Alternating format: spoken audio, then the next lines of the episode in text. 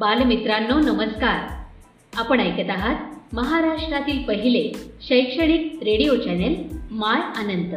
प्रस्तुत करता अनंत English school Satara. अधिक माहितीसाठी आमच्या अँकर dot F M slash my Anant. या पेजला आवर्जून भेट द्या आणि आमचे कार्यक्रम हक्काने ऐका. इथे मिळतात तुमच्या पाल्यांना प्रगतीचे नवे पंख आणि तुमच्या चिमुकल्यांच्या स्वप्नांना आकार.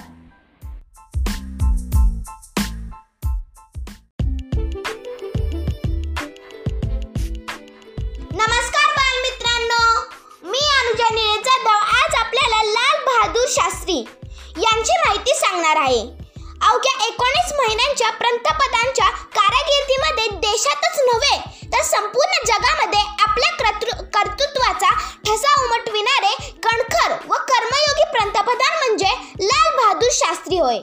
शास्त्रीजींचा जन्म गरीब कुटुंबात झाला. दोन ऑक्टोबर एकोणीसशे चार रोजी त्यांचा जन्म झाला. शास्त्रीजी दीड वर्षाचे असतानाच त्यांचे वडील वारल्यामुळे त्यांना परिस्थितीचे चटके सोसावे लागले. मामाच्या गावी राहूनच त्यांनी आपले प्रारंभीचे शिक्षण पूर्ण केले. त्यावेळी गांधीजींची असहकार चळवळ सुरू झाली होती. गांधीजींच्या विचारसरणीने प्रेरित होऊन शास्त्रीजींनी शालेय जीवनातच असहकार चळवळीत भाग घेतला. त्यामुळे त्यांचे शिक्षण अपूर्णच राहिले. ललिता देवी यांच्याशी एकोणीसशे सत्तावीस साली शास्त्रीजींचा विवाह झाला. आंदोलनात शास्त्रीजींनी सक्रिय सहभाग घेतला होता. त्याबद्दल त्यांना अनेक वेळा तुरुंगवासही भोगावा लागला. एकदा शास्त्रीजी तुरुंगात होते. घरी त्यांची मुलगी आजारी असल्यामुळे पत्र त्यांना आले. तेव्हा तुरुंगात परत येण्याच्या अटीवर मला सोडावे अशी विनंती शास्त्रीजींनी तुरुंग तुरुंग अधिकाऱ्याला केली.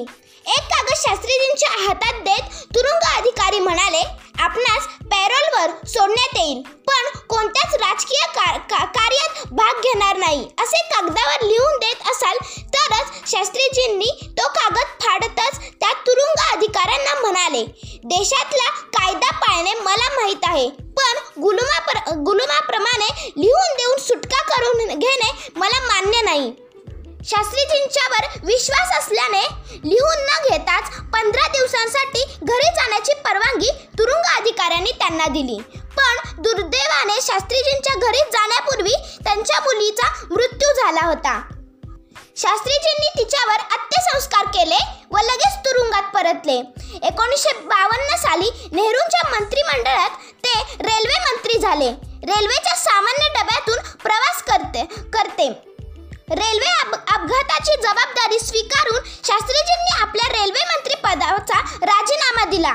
शास्त्रीजींच्या पंतपदाच्या काळातच एकोणीसशे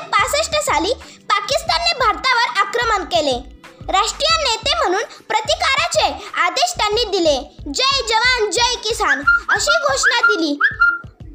या युद्धात भारताने विजय मिळवला. पाकिस्तानच्या पाकिस्तानच्या पाडावानंतर रशियात ताक ताक्षद येथे शांततेच्या करारावर त्यांनी सही केली व दोन तासातच त्यांचा अनपेक्षित मृत्यू घडून आला. त्यांचा मृत्यू दहा जानेवारी एकोणीसशे सहासष्ट रोजी झाला. जणू शांततेसाठी त्यांनी प्राणांपर केले. धन्यवाद.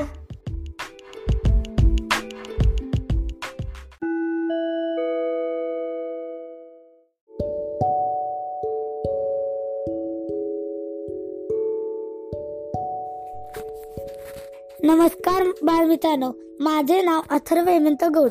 मी आज तुम्हाला स्वामी विवेकानंद यांच्याबद्दल थोडी माहिती सांगणार आहे. स्वामी विवेकानंदांचे लहानपणीचे नाव हे नरेंद्र होते. एकदा नरेंद्रच्या शाळेत एक भूगोलाचा तास चालू होता. तेव्हा सर सरांनी एका खेळाला बंगालचा बंग बंगालचा तक नकाशा टांगलेला होता आणि त्याच्यावर सर प्रत्येकाला प्रश्न विचारत होते. आणि असं करता करता एकदा नरेंद्रची म्हणजे विवेकानंदांची पारी येते. तेव्हा सर त्याला प्रश्न विचारतात. तो प्रश्न गावाबद्दल असतो. विवेकानंद म्हणजे नरेंद्र बरोबर त्याची अचूक उत्तर देतात. पण तरी सुद्धा सरांना वाटते की अरे हा प्रश्नाचं त्याने दुसरं उत्तर काहीतरी दिलंय. तर सर त्याला रागवतात. ते म्हणतात की अरे तुझं चुकलंय उत्तर तर. पण विवेकानंद नरेंद्र ठाम असतो आपल्या ह्याच्यावर. त्यामुळे तो म्हणतो सर माझंच बरोबर आहे. सर माझंच बरोबर आहे. सरांना याच्यावरनं राग येतो. सर त्याला पुढं बोलवतात आणि छडी देतात. तर सर सरांना तो तरी पण म्हणतच असतो माझंच बरोबर आहे माझंच बरोबर आहे. असं करता करता त्याला सात छड्या मिळतात. आता मग सात छड्या मिळाल्यावर शेवटी सर म्हणतात आता एवढं तो ठामपणे सांगतोय तर आपण एकदा बघून घेऊया का? नकाशात. त्यामुळे ते सर नकाशाजवळ जातात. आणि नकाशाजवळ गेले की त्यांना आपली चूक आपली चूक झाली असं त्यांना समजून येतं. मग सर मग सरांना मनातनं इतकं वाईट वाटतं की त्यांनी मना ते मनातल्या मनात त्याला म्हणतात की तू किती ठाम आहेस. तर तर सरांचा यापुढे तो लाडका विद्यार्थी होतो. आणि सर त्याला माफ करतात. धन्यवाद.